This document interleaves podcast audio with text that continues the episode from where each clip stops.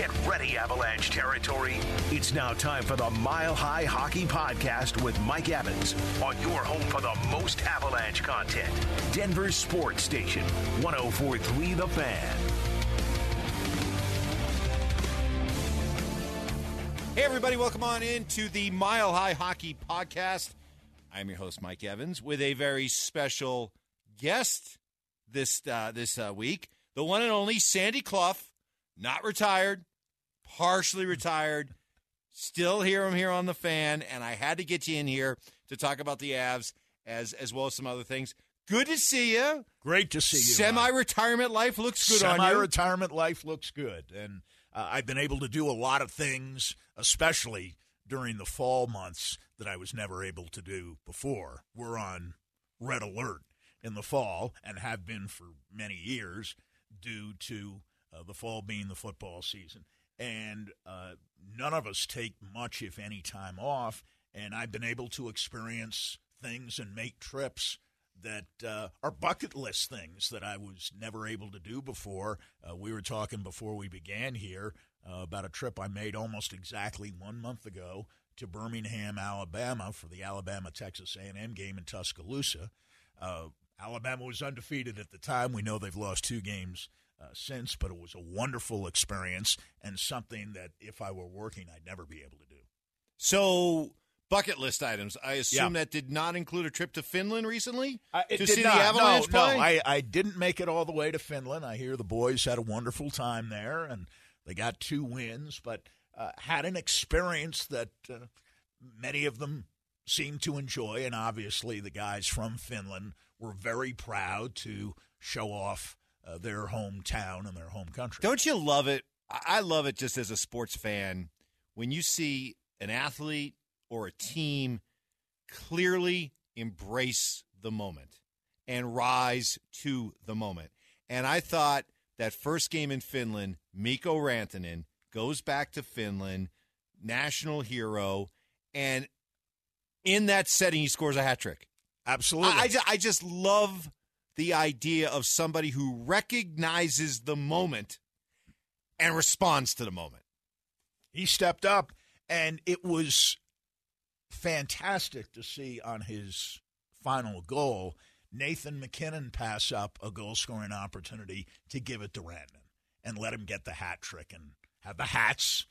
Uh, I guess they do that in Finland too. The hats uh, come onto the ice, and uh, it was just a, a fantastic moment. And uh, we know that, uh, in particular, Rantanen and Lehkonen uh, have uh, been very close friends for years, and uh, both uh, played well. And uh, they uh, brought a third goaltender from Finland Yep. on the trip, which I thought was a very classy gesture. And uh, the NHL, we talk about the NFL putting a team perhaps over there within the next 10 years in Europe. Um, I think the NHL might have something similar uh, in mind. And uh, the hockey culture over there is fantastic. Tremendous, tremendous. So your your early impressions of, of the Avalanche as they've played the first uh, you know ten or so games, dozen games of the season.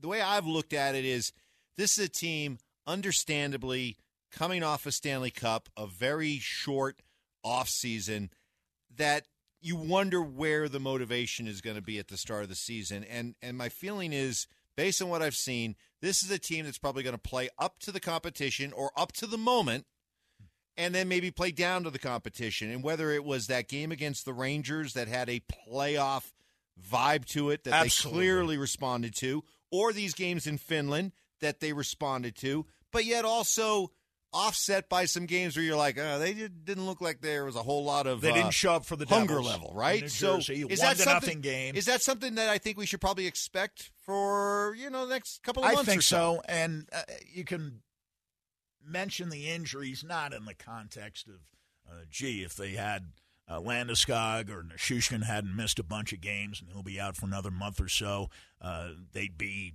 you know eight two and one instead of six four and one. Not, none of that. But I think the idea is to be healthy by playoff time.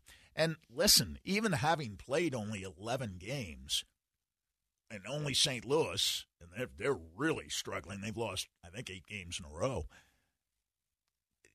Every team in the league's played more games, so they have games in hand on on everybody, and they're in third place behind Winnipeg and Dallas, but only four points behind Dallas and only uh, four points behind Winnipeg for first place. And Winnipeg's played 12 games, and Dallas has played 13 games. So by default, they're going to finish first. This division is not as strong as it was a few years ago, top to bottom. And apart from Las Vegas, in the other division out west, nobody's really running away to a terrific start. And so if they're healthy by playoff time, they'll be fine. I think the guy to watch so far has been Georgiev. Uh, he's been a little bit up and down, but the overall numbers represent a clear upgrade over what they had last year with Darcy Kuemper. So I, I think that's an encouraging sign. And, uh, you know, who would have thought through 11 games that you'd have MacKinnon and Makar sitting on four goals between them? I mean, they, and MacKinnon and Makar both have a lot of points, a lot of assists, mm-hmm. but only four goals between the two of them in 11 games. And, you know, listen, the Islander game, uh, um, they blew a three goal lead. Uh, they were up three nothing. They actually blew a three goal lead in the first game in Finland too. They came back to win six to three. They were up three nothing.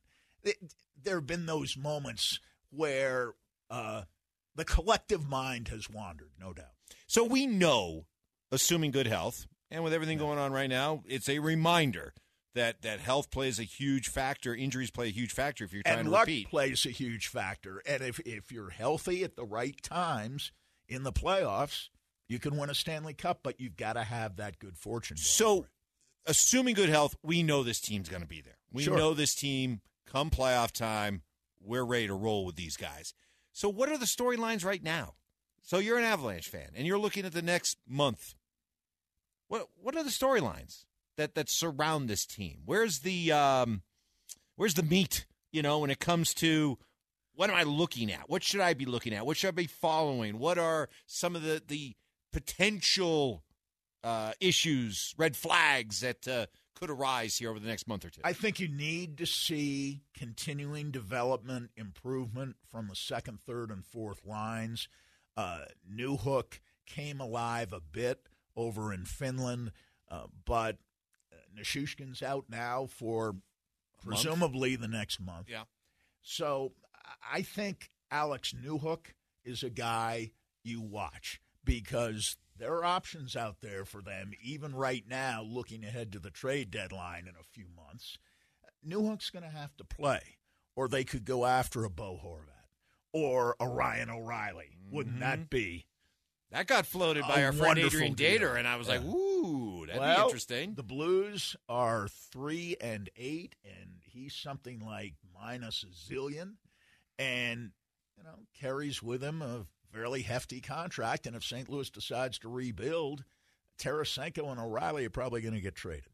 You got Jonathan Toews, who has uh, at least at the beginning of the year found the fountain of youth, and uh, with Kane out of the lineup. Uh, we'll we'll see if Toews can sustain his production. But you got Sean Monahan in Montreal. Uh, now they're off to a decent start, but there are options yeah. for them at the trade deadline, and they may need to bring a third team in. But it is certainly conceivable that they could make moves. And uh, you know, Joe Sakic was an executive who traded Ryan O'Reilly at one time, but that was more than seven years ago. And I imagine uh, the fans and Joe Sakic would not hold a grudge if they could get O'Reilly back. See, I'm with you. I think the the really only big storyline to watch is we know Joe Sakic and Chris MacFarland are going to make moves. That's just yes. Joe came from the Pierre Lacroix school, and that was always Pierre Lacroix's mo was that I don't care how good my team is, you can always add more at the trade deadline. So now the question is, there will be a trade. There will be trades, but to watch these next couple of months to get a sense of how much wheeling and dealing, how many trades might they be looking for, and that's to watch these players that are here right now and uh, and see whether or not they're going to be part of the the playoff mix or or whether or not some of those names you mentioned are the ones that we should be watching for. And I think on defense, uh, you're concerned about injuries with uh, Byram and Girard out, but they seem to be day to day, week to week type of injuries. Uh, I'm a little surprised that they haven't been better defensively so far. Uh, Georgiev has a 2.61 goals against, but a 925 save percentage, which means he's seen a lot of rubber. Yeah.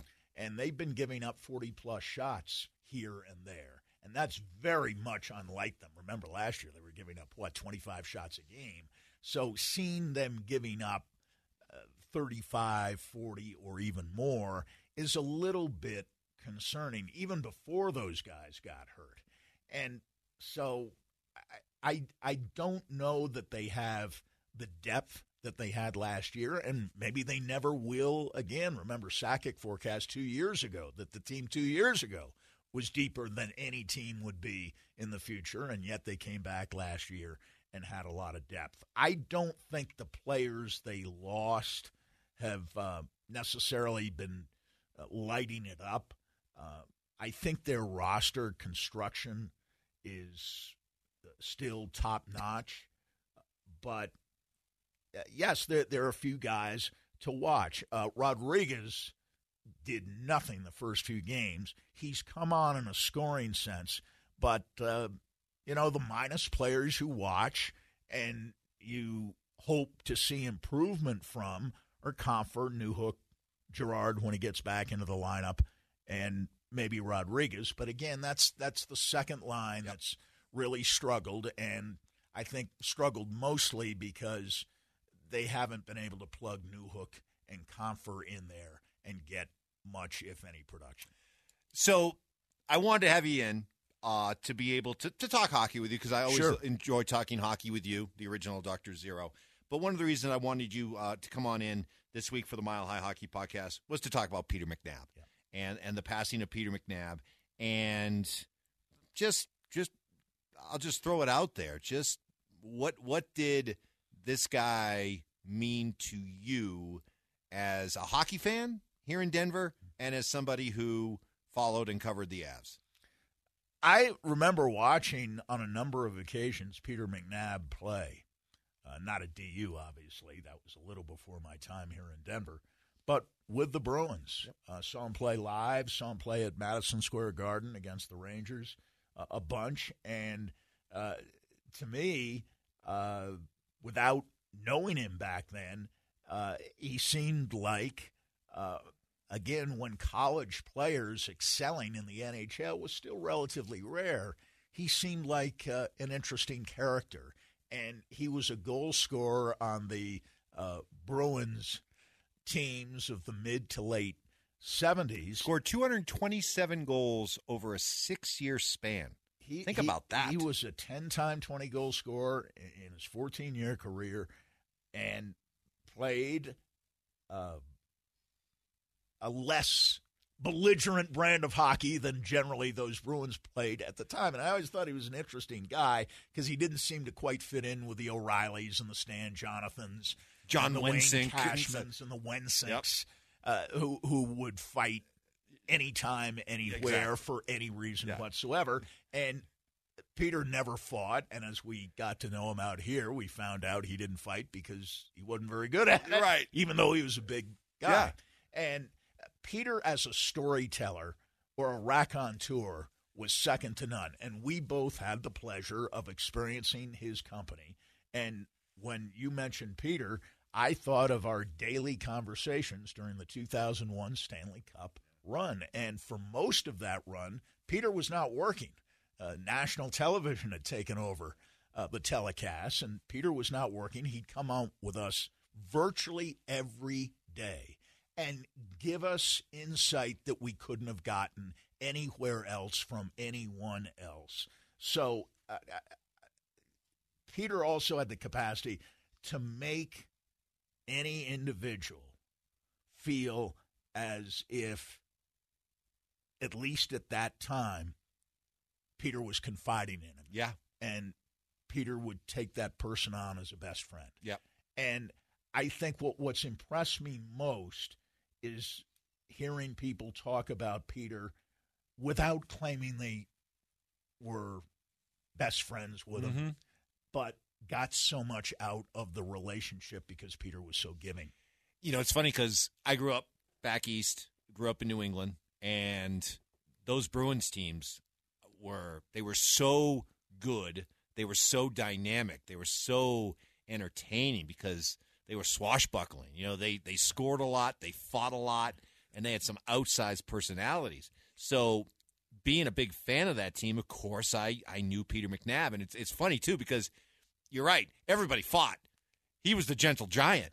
You know, he was a He lover. and Jean Ratelle He was the lover, not the were fighter. the Lady Byng. yeah, and Yeah. but but yet there he was crawling up into the stands at Madison Square Garden. Absolutely. With and, and it was so funny over the years because so then I come out here right and I start covering the Avalanche and Peter McNab is doing and I'm getting a chance to work with Peter McNab. I'm like I'm like you were one of the guys I grew up rooting for and following. And he loved that because he loved talking about his days with the Bruins. He loved those teams.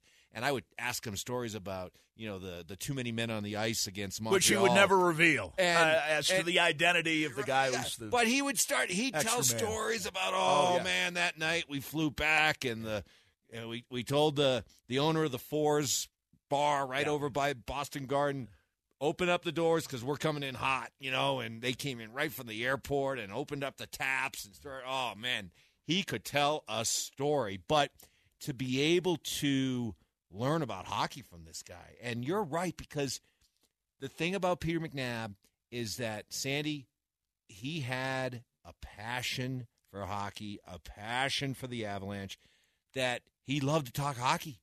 He just loved to talk hockey, and he always did it in a in a very helpful way. Uh, he, you never felt like he was talking down to you. He was genuinely enthused to talk about a sport he loved, and if you showed an interest in it, boy, you, it was like the, the, the light went off. You know, like I, I can't wait to to share what I know with you because you're you want to know about it. you have the same experience I did. Every time I'd see him in person, it would be a warm Yeah. welcome, Oh. big smile. Always a smile we, he'd face. come out of the TV booth Yeah. in the hallway, Yeah. and he'd talk hockey. Yeah. and he had insight. I remember visiting with him between periods, and you did the same thing. Yeah. And I'll tell you, he'd he'd tell me half a dozen things that I hadn't noticed, Exactly. and then he'd tell me what to watch for Yes. after that, and it would happen Yes. the way he Yeah. forecast. Yeah. And uh, he talked about Don Cherry with our friend Terry Frei uh, when Terry did about a year ago uh, when Peter was first diagnosed with cancer. I think it was back in February. And uh, Terry did kind of a Q&A with Peter. And Peter in the interview was positive about everybody, and that was part of Peter's persona that uh, he saw the best in people. And he's talking about Don Cherry. And he says the thing that people didn't understand about Cherry that was underrated about him was in the first five minutes, he could tell who was going and who wasn't going that night and who would get those discretionary minutes that were, were always out there for the guys who are playing the best. He said Cherry could do that in the first five minutes. Peter could do that. Peter could diagnose how a game was going to go off the first five minutes. And it was uncanny the way Mhm. he did it. Mm-hmm.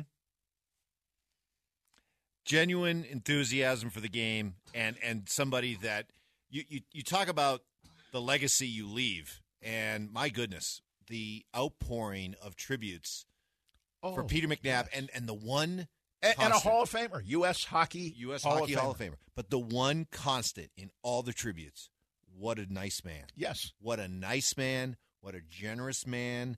Uh, somebody who was very giving of his time, who loved to talk hockey, and, and had an, an undeniable enthusiasm, passion, and just good natured sharing of all of it. That uh, I think everybody who's come across him and everybody who's talked about him, it seems to be the, the constant theme that runs through all of it. And how about working with uh, the likes of Gary Thorne, Yeah. and Mike Emrick, and the story he tells about when his playing career ended, and uh, he's in New Jersey, and they ask him what he wants to do. Uh, his father, of course, is a fabled executive, won a Stanley Cup with the Detroit Red Wings. Uh, Max. Yep. And Peter's nickname, of course, is Maxie. His brother David was in the NHL and front offices for more than 40 years. Yep. Yep. a noted uh, hockey executive. Uh, but they asked Peter what he wants to do. Doesn't want to be in the front office, uh, follow in the footsteps of his father. Uh, doesn't want to coach because he says, I, I can't get on players. You know, I mean, I failed miserably as a coach. Uh, and they finally told him, I guess, that they were going from about six or seven telecasts to 60. Would you have an interest in working on the telecast? I said, yeah, sure, give it a try. And he ends up working first with Thorne and then with Emrick uh, before even coming out here and working with some uh, uh, wonderful people uh, out here on the television side uh, over the years. But imagine what what a hockey life. I mean, Murray Armstrong was his college coach. Yeah. And Punch Imlach was an executive with the Buffalo Sabres who drafted Yep, Peter. yep. And then he goes and plays for Cherry Yeah. and he's around Roger Neilson and Harry Neale during his years in uh, Vancouver, and uh, you know plays in New Jersey when his father's the general manager, which is uh, always an awkward situation, as we've Yeah. seen uh, here in Denver in the Yeah. past with uh, Pierre Lacroix and his son Eric. Boy, it, it's what a what a what a hockey life Yeah. well lived. You talk about the life well lived, a life well lived, but my goodness, a hockey life Born well in lived. Vancouver, but grew up in San Diego. Yeah, And yeah. He, he was going to be a baseball player. Yeah. And he actually was a pretty good baseball player, uh, but turned to hockey and was one of, I believe, eight freshmen who came in in the early 70s at DU, and was the best freshman class, perhaps to this day, that DU's ever had. Uh, and uh, Peter left after his junior year, and I think to this day, Peter McNab is one of the 25 best American players ever to grace an ice sheet in the National Hockey League. He, he, he has the numbers to prove it over 800 career points in fewer than 1,000 games.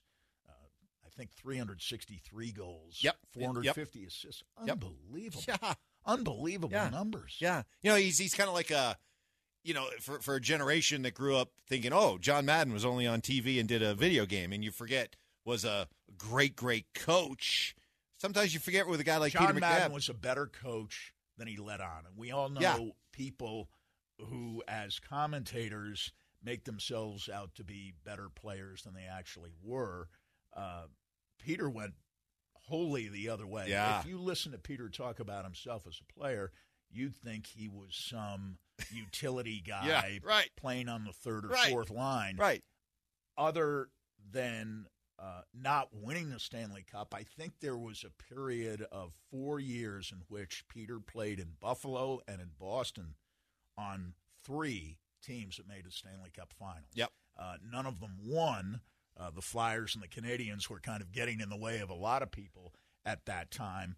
Uh, but Peter was a much better player than he ever let Ever on. let on. A much, Ever much better player Yeah. than he ever let on. Absolutely. Well, it's it's for those stories and those remembrances and that insight that I really wanted you to be able to come on and uh, and, talk about our friend Peter McNab and the legacy that uh, that he leaves, which is amazing. So, hey, always good to see you. Great to you see you, have Mike. a green light to come on back here whenever you'd like. I want to visit with you more throughout the course of the They season. haven't 'cause stolen I- my key yet. They haven't taken my key exactly. You can still Keep walk in here whenever in. you want. So, uh, I by the way, I got to tell you, the line you used when you came back to do a uh, Bronco post game uh, show, Did hear you talk. and you said, "I came out of retirement for this." I thought that was an all timer. I thought that was an all timer. So well delivered as only you can. Sandy, good to see you. Thanks, We'll Mike. do this again very soon. Thank Absolutely. you so much for listening to the uh, Mile High Hockey Podcast. Uh, tell your friends about it, and we'll be back again with another edition next week. Take care.